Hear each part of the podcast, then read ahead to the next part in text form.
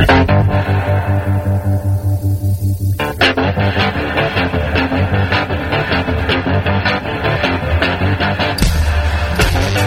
listening to Cannabis Health Radio. Here are your hosts, Ian Jessup and Corey Yelland.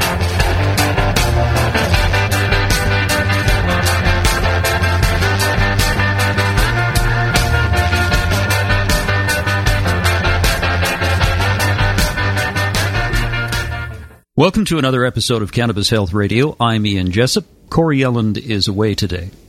The world's oldest woman, who passed away at the ripe old age of 125, gave credit for her longevity to daily use of cannabis and palm leaf wine, which is common in her native India.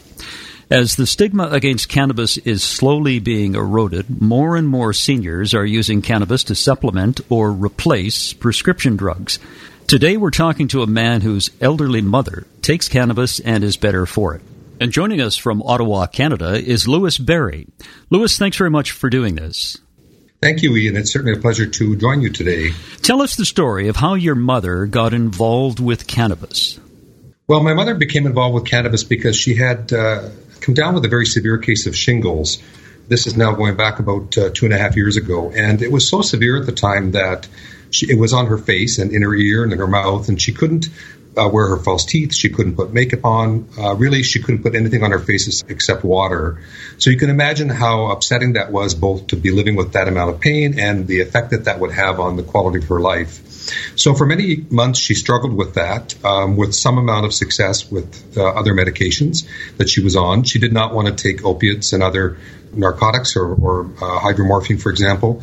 And so she was living with that very severe pain. And the option uh, came up in the context of also my father's situation to have uh, a cannabis oil as an option uh, to treat the pain, and it worked. It worked right away. It didn't completely take away the pain at that time, but it significantly reduced the pain. And for her, it made a very important difference in her ability to both manage that pain and maintain a quality of life that was not interrupted so badly by the pain that she was still uh, experiencing. She's one of the few people who has a permanent nerve damage as a result of shingles. So it's a, it's a condition that she lives with and probably will live with for the rest of her life. And you know, since taking cannabis, she's not uh, she's able to sleep through the night and uh, and able to sort of take the um, take away that pain. How old is your mother? Uh, she's 80 now, and I was chuckling when you referred to her as an elderly woman because my mother would uh, hates the thought of her age and uh, and takes pride in the fact that she feels youthful and, and certainly doesn't feel her age. So she's 80 now. She was 79 when she began to to, uh, to take cannabis. Well, I didn't mean to uh, use that in a pejorative sense. of course not. yeah. No, anyone who does what your mother does at the age of 80 is really young at heart. It's, exactly. It's fantastic. Yeah. Now, how did she react to using the cannabis initially? Well, when she first started using it, she used two things. She tried uh, an oil product, and um, she didn't she didn't react very well to that. She did not like the oil. Like when she took it orally, it gave her a headache, and uh, she didn't like it. So she began to use it topically with the oil infused into a lotion, and that's what worked very well for her. She had absolutely no side effects, and it took away the pain substantively. So I think as soon as you know, really the first day once she uh, caught on to this idea that she could use it infused in, in a lotion, that was a, a, sort of a no going back moment because she realized at that point that she had something that was working, which was so important for her. Louis, what was her attitude t- toward cannabis prior to trying it? Well, I think she was like many people of her generation. She was very reluctant because she had her own sort of notions or stereotypes about what that would mean and what people would think if they found out about it. You know, I think that that was very typical. She still has some sensitivity around that because people do carry a lot of myths and, and judgments around it. And there's no reason for people to really know uh, what, uh, that she's using it. But fundamentally, it works for her. And so at the end of the day, that's what's most important. And she, she has no personal issues uh, with using it at this point at all. Did she notice any other changes besides uh, helping her shingles as a result of using this cannabis lotion? I, I, don't think so.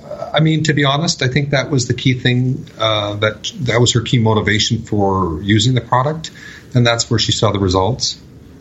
Now, did you notice any changes in her when she started using it, such as attitude, behavior, things like that? Well, I think the key thing is that when the person's not living with such severe pain, it makes them more at ease and, and able to be um, sort of more content and, and not struggling with that constant pain. So I think that it was nice to see that because her pain was so severe and uh, it's not nice to have to see somebody live with that. So I think what I would have observed is the fact that her pain wasn't something coming up in conversation all the time. It would come up only if we asked her, but she was managing it and it was and it was working and it wasn't it wasn't interfering with her life in the same way anymore. One of the things that those of us who don't deal with pain can't understand is the pain that people go through. And I refer to an interview we did with a woman in Seattle who had MS and she says the pain is all consuming. It just controls every waking moment for her. And the use of cannabis has relieved that pain somewhat. And it's probably the same situation with your mother. Absolutely. I think, you know, the pain is, if at the very least, it's a distraction, at, and at worst, it's debilitating. So for her, it was often somewhere on that scale. And now that it's properly managed, it's not really an issue at all. And the good part of the story is that she has more recently begun to take a CBD oil, and which she takes systemically, so she's not applying it topically. She still applies the uh, the cannabis infused lotion to her face, but she's now taking the CBD oil orally, and it has basically taken away all of the pain. So, which is remarkable because she's now no longer taking uh, Advil and Tylenol. She's and she supplements with the lotion, and she still has some medication, you know, that's that's important because of her shingles condition.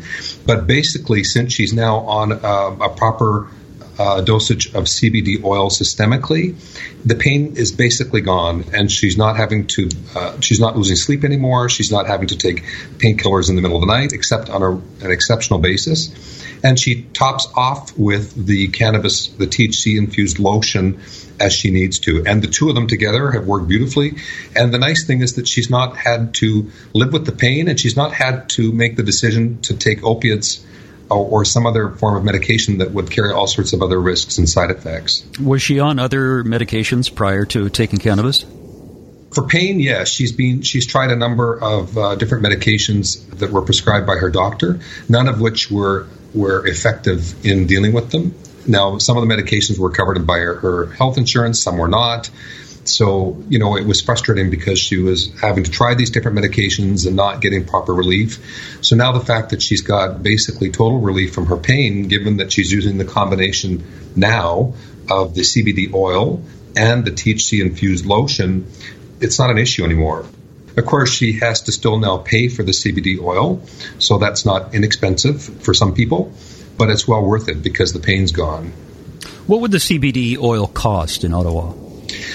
Well, I think the CBD oil from the supplier that uh, the licensed producer she obtains it from is about um, uh, 95 or about $95 a bottle.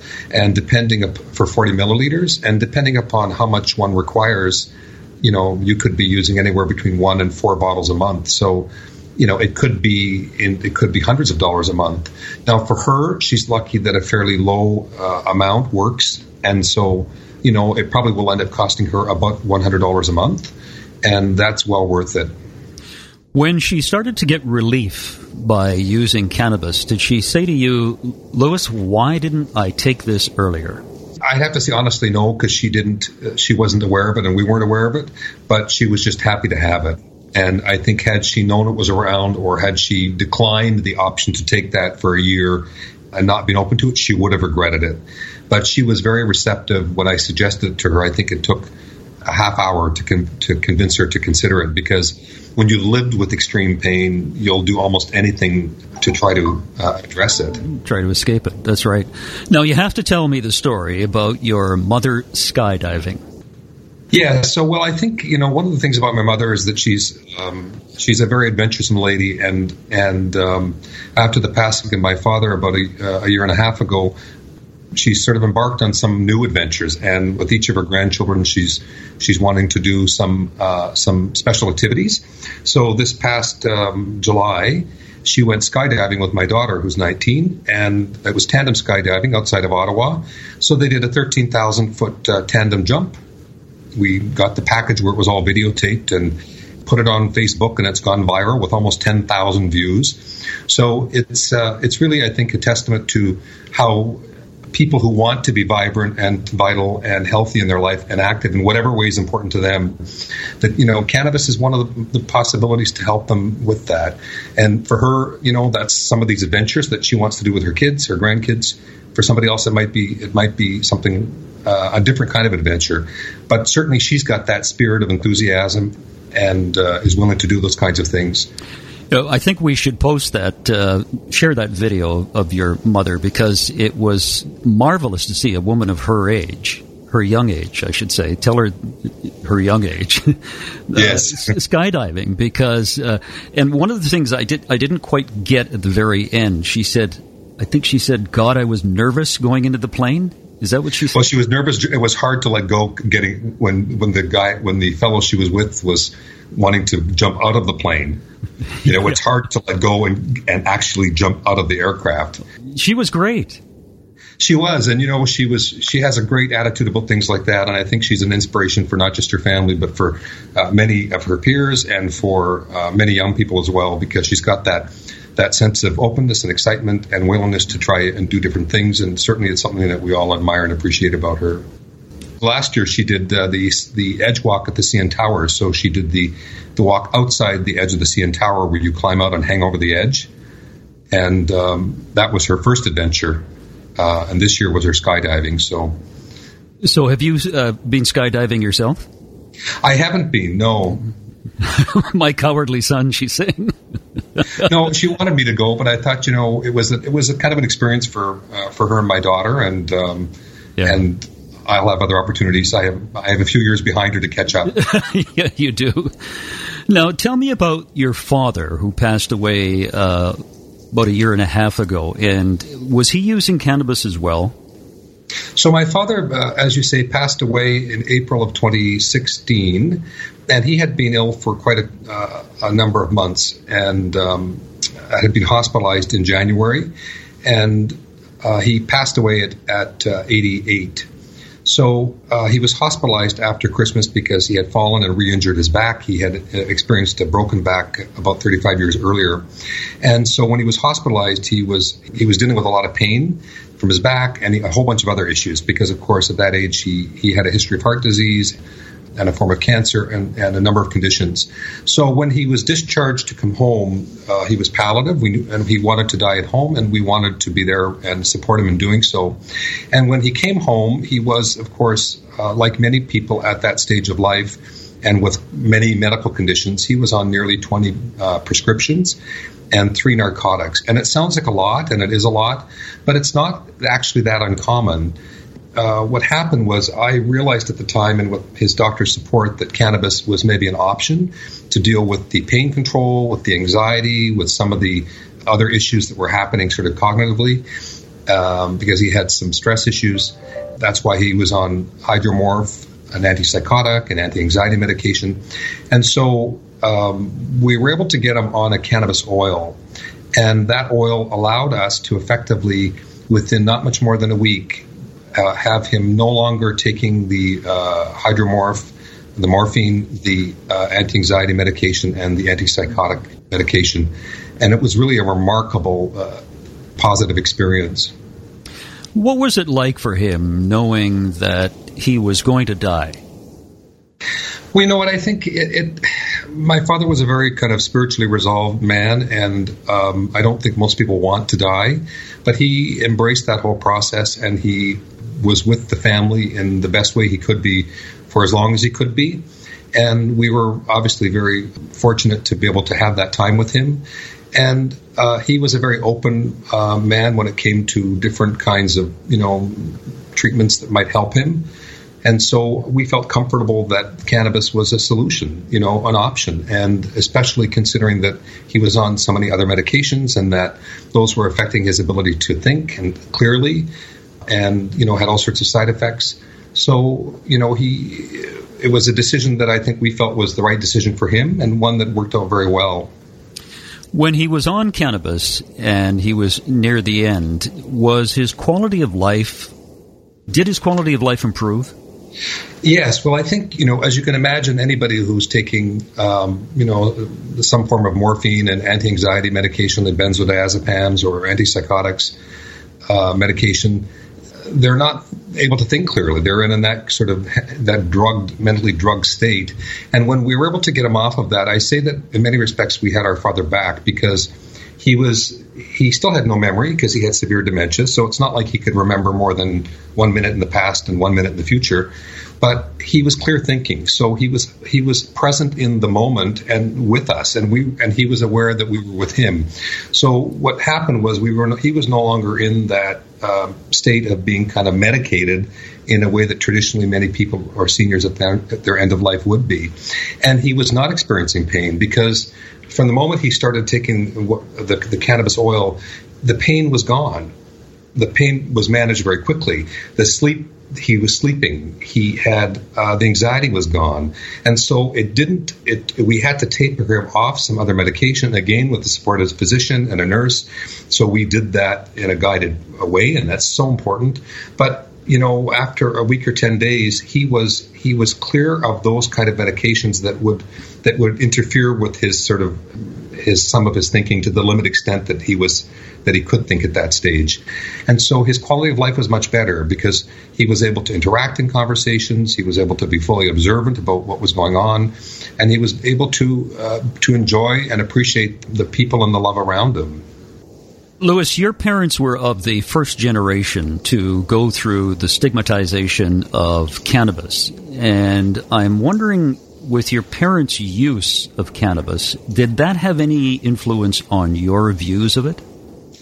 Well, absolutely, because I think for uh, for me, having uh, worked in the health system for most of my career, almost 30 years, it was so compelling for me to see how effective cannabis could be in treating both my father in that end stage of his life and um, make that a much easier process for him, and in treating my mother, who is still a vibrant uh, woman, who wants to be a vi- who wants to be vital and vibrant and do exciting things. In both of those scenarios, the cannabis was a, uh, a significant um, factor in improving their quality of life. And so it was so convincing for me that I switched most of my consulting practice into the cannabis sector because I thought there's really something here that as a, as a health system and a medical community uh, that the medical community needs to recognize that we have to get past our hang-ups about this, our myths and our conceptions, uh, preconceptions about it, and see that there's something very, very potentially very, very useful for people that can fundamentally uh, make people's lives better. And that said, it's nothing is without uh, consequence, and you know we need to better understand it. So you know we need to take an objective view of all of it. But my personal experience was very, very positive and compelling. Tell us about your company, Canab Intel. What does it do? Cannab Intel. So I work with um, primarily with policymakers and businesses in the cannabis space and healthcare practitioners I was focusing primarily in the medical cannabis space because my intention was to help sort of facilitate that agenda. And I'm more recently working more broadly within the recreational space as well. For me, having a healthcare or a health system background, it's really looking at cannabis from a health perspective and a public health perspective. So I'm not advocating for the use of cannabis for recreational purposes so much as I am saying that you know, it has a place medically, and if it's being consumed recreationally, we need to be as informed as possible and responsible and all those good things. So I now work in that space with um, with uh, policymakers and educators and and um, businesses and less with the public. Although I do have some information on my website for public as well, and I have links to research resources and places where you can find contact information and and um, information to work with. I guess. Have you learned anything about cannabis from your daughter? Well, my 19 year old daughter, I think, you know, like many um, teenagers, is exposed to it. And I think it's, uh, I'm not sure what I've learned from her per se. I think what, what has happened as a result of the experience with my, uh, my parents uh, is that the, con- the conversation has been opened up. The ability to have an open dialogue with her uh, about, you know, what cannabis means for her as a young adult and, you know, what its place might be in from a medical perspective or recreationally at different stages of life. I think it's opened up that dialogue. My exposure has caused me to be um, any of the issues I had or myths or preconceptions or hangups to be neutralized. So I'm much more able to have those conversations in a balanced way and I think in a, in a properly informed way and have those with her. Lewis, you and I are the same generation, and I don't think there would be any difference in our opinion. My view of cannabis prior to interviewing Corey when I was in commercial radio, my view of cannabis was that it was strictly from the recreation side. I didn't know that much about how cannabis can benefit us medically. And once I learned that, I did a 180 because I think this is a very, very powerful, safe medication. Which, and I think it's going to take generations before it is truly accepted by the medical community. I absolutely 100% agree with you, and I think it will take many years um, and it will be decades as we continue to understand the absolute power and potential for cannabis as a medication. The science is just beginning. I mean, there's a lot of science now, but it's it, we're going to have exponentially more science within the next five and ten years, and we're going to be doing things with, I believe, with cannabis that we've not imagined. Some of the research that's uh, that's coming out now and the preclinical trials that show the potential effectiveness for treatment of stroke recovery and and uh, you know all sorts of areas that that are hugely significant for people who've experienced severe trauma in their lives and and so there's a huge, I think, a huge potential opportunity there. And certainly my eyes have been open to that, and I'm, I'm a very strong believer in that. And I think at the same time, we need to elevate the level of sort of solid understanding and facts across the board because the flip side of this is there's a lot of people who will say cannabis has no side effects, it'll never hurt you. And in reality, that's not entirely true either. They'll say nobody ever died of cannabis. It depends how you think about it, but many people have been in car accidents because of cannabis and have died. And I know from my father that if you take too much cannabis, you can't stand up the next morning and you could still fall and die because you were you were effectively stoned. So, you know, I think we need to look at cannabis in a much more objective way and hopefully, and I know it will, the, the literature and the scientific evidence will, will evolve because there's a huge movement toward that now at every level. And uh, we see that at all levels of the population, including seniors. What do you think is going to happen in on July 1st of 2018 when cannabis is legalized both medically and recreationally in Canada? Well, I think uh, my assumption and my hope would be that there's a lot of public education that occurs before then, and that it actually is legalized on a day other than July 1st, and that um, in many respects, it'll. I think it'll be a. It will be a, a day like no other, and there's in the sense that many people are already using cannabis. There'll be a few more.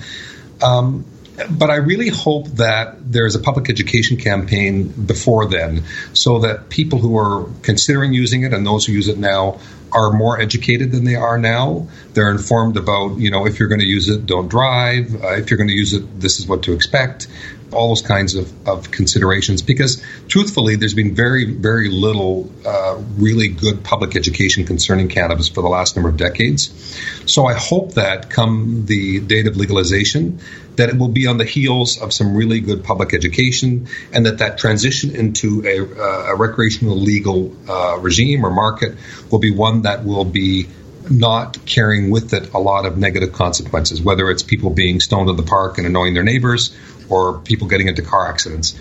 And I think what we've seen in some jurisdictions is that where that public education didn't occur, there was a blip of sort of negative um, uh, not side effects, but negative consequences. I'm hoping that in Canada we can avoid that. Why do you say a day other than July 1st, which is Canada Day, which is the equivalent of, equivalent of July 4th in the United States? Why do you why do you say a different day? I think that there's enough going on on Canada Day. The last thing we would want to do is sort of introduce you know, a bunch of new cannabis smokers or existing cannabis smokers into the Canada Day parties across the country at, at Parliament Hill or in the in, across the country because I think when it is introduced, there's going to come with it a transition period for law enforcement and and you know where can you consume and not consume and where can you smoke and not smoke and where can you vape and not vape and where can you use a so all those kinds of things and I think that that transition period is going to be a bit bumpy and it's better to occur separate from what is already a major public event. So my personal, you know, advice if I were advising policymakers would be to do it before or after July 1st. Lewis, your background is in healthcare, And one of the things that I've noticed in talking to experts in this field is that the doctors and the medical professionals in the healthcare industry are really ignorant of the use of cannabis. Totally ignorant. And some of them are very resistant to its use. What's your view? Absolutely. And I think that's understandable, but I don't think it's excusable, to be quite frank about it. I think that the, the, um, on one hand, I appreciate that there that there needs to be you know traditional scientific support and all those kinds of things, and we know that we don't have enough of that, and so I get that that you know that cannabis doesn't fit neatly into the existing kind of evidence paradigm that uh, that underpins established medical practice. Having said that, the potential to help people like my mother or my father is so significant, or the potential to help people like children who are having seizures, uh, multiple or hundreds of seizures a day, is so significant that my personal view is that it's irresponsible f- uh, or unethical for physicians not to consider enabling patients to use or consider cannabis as a medical treatment. So if they're not personally comfortable prescribing, and I get that they would not be because until even now it's there aren't really well established guidelines around prescribing, but increasingly there are at this stage, there's more and more cannabinoid uh, practices or cannabis clinics where there are specialists, and in most major centers, it's possible for physicians to make those referrals. And I think you know it's really incumbent upon all physicians to to challenge their own beliefs and to say, okay. I know I was never taught about the endocannabinoid system when I went to medical school 30 years ago, but I can't I can't deny this potential solution to my patients. And that's the challenge uh, that I put forth on a regular basis to the people in the healthcare system, including physicians that I come into contact with. It's important to be able to improve the quality of life for Canadians and for patients and, and people. Now, your mother, does she share her cannabis use with others? She doesn't share her, her cannabis uh, and she doesn't really tell anybody about her cannabis use. You know, she's even somewhat, I think, uncomfortable about the fact that we're having this conversation to some extent. Um, but she knows that it, it works, and she knows that the bigger cause here is worth the discussion. And so, in the small town where she lives, you know, it's not something that she talks to people about. Um, there's no need for her to talk to people about it. She has no duty to explain that to anybody or to justify her choices. The fact of the matter is that she's the one living with this severe pain, and this works for her. And at the end of the day, um, nothing else matters. And she doesn't feel compelled uh, or doesn't want to have to explain that to people. What's on her bucket list next? Well, um, one of the things on her bucket list is to do something with each of her grandchildren. So she has a younger granddaughter who wants to go ziplining, so they've got that uh, being planned. She's got an, another younger granddaughter who wants to go skydiving, so she's probably going to be going skydiving again in um, in Toronto the next time she's out east. She's not completely convinced she wants to do a 13,000 foot jump with uh, with a 25 second free fall at uh, 120 miles an hour because that's a bit of a of an aggressive experience but she certainly is very open to doing the skydiving again with her uh, her second granddaughter, and she's in discussion with my uh, her grandson, uh, one of my nephews, about what kind of an adventure they're going to do together.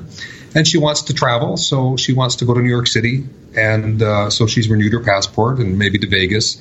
And I think she's at that stage of life when you've got uh, health and energy, enthusiasm and interest, and a passion and an openness and a willingness to do things that you ought to do them. There's no purpose in waiting. So she's taking that approach.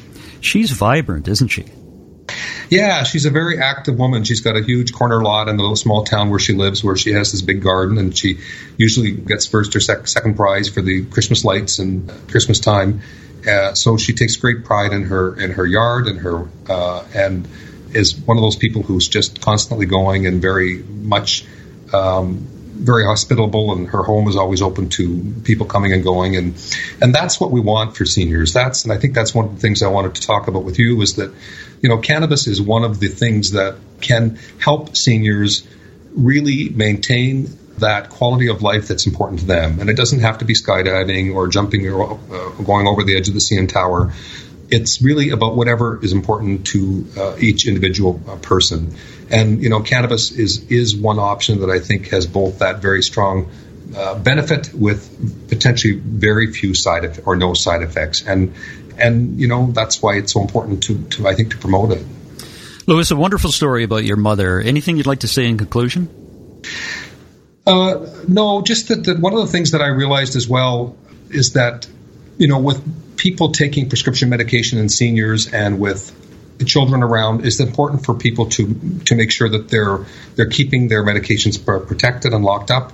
One of the things that I've uh, also done is sort of started a company that sells uh, locking solutions or locking cases and bags for prescription medication and medical cannabis, because I think as we see people who are using these serious medications, it's important to keep people safe all the time, whether it's keeping the kids out of people's, you know, their, the cannabis or medication. So I do have a, a company called lockmygoods.com, and that um, offers uh, consumers a place to, to purchase uh, a way to lock up their medication if anybody's interested in that. Louis, a pleasure to talk to you. Thanks very much for doing this. Thank you, Ian. It's been an absolute pleasure. I've been following your podcast for some time, and uh, and it's always very informative and, and highly appreciated. You do great work. Thanks very much. Thank you. And we're always looking for people to tell their story about the medical use of cannabis. If you'd like to tell your story, send us an email at info at cannabishealthradio.com. Thanks for listening, everyone. You've been listening to the Cannabis Health Radio podcast. Visit our website, cannabishealthradio.com, and follow us on Facebook and Twitter.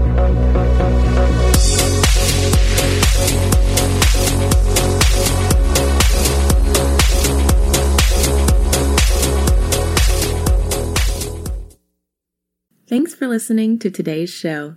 To check out more great cannabis podcasts, go to podconnects.com. Here's a preview of one of our other shows. Hey there, my name is Leah Babrudi, and I'm the founder and host of Chicks podcast, where I discuss cannabis, psychedelics, and other natural medicines. I not only interview people who use them as treatment for different conditions, but also the entrepreneurs who share their knowledge on how they built their businesses. If this sounds interesting to you, give my show a listen. I'm sure you'll learn something that'll surprise you.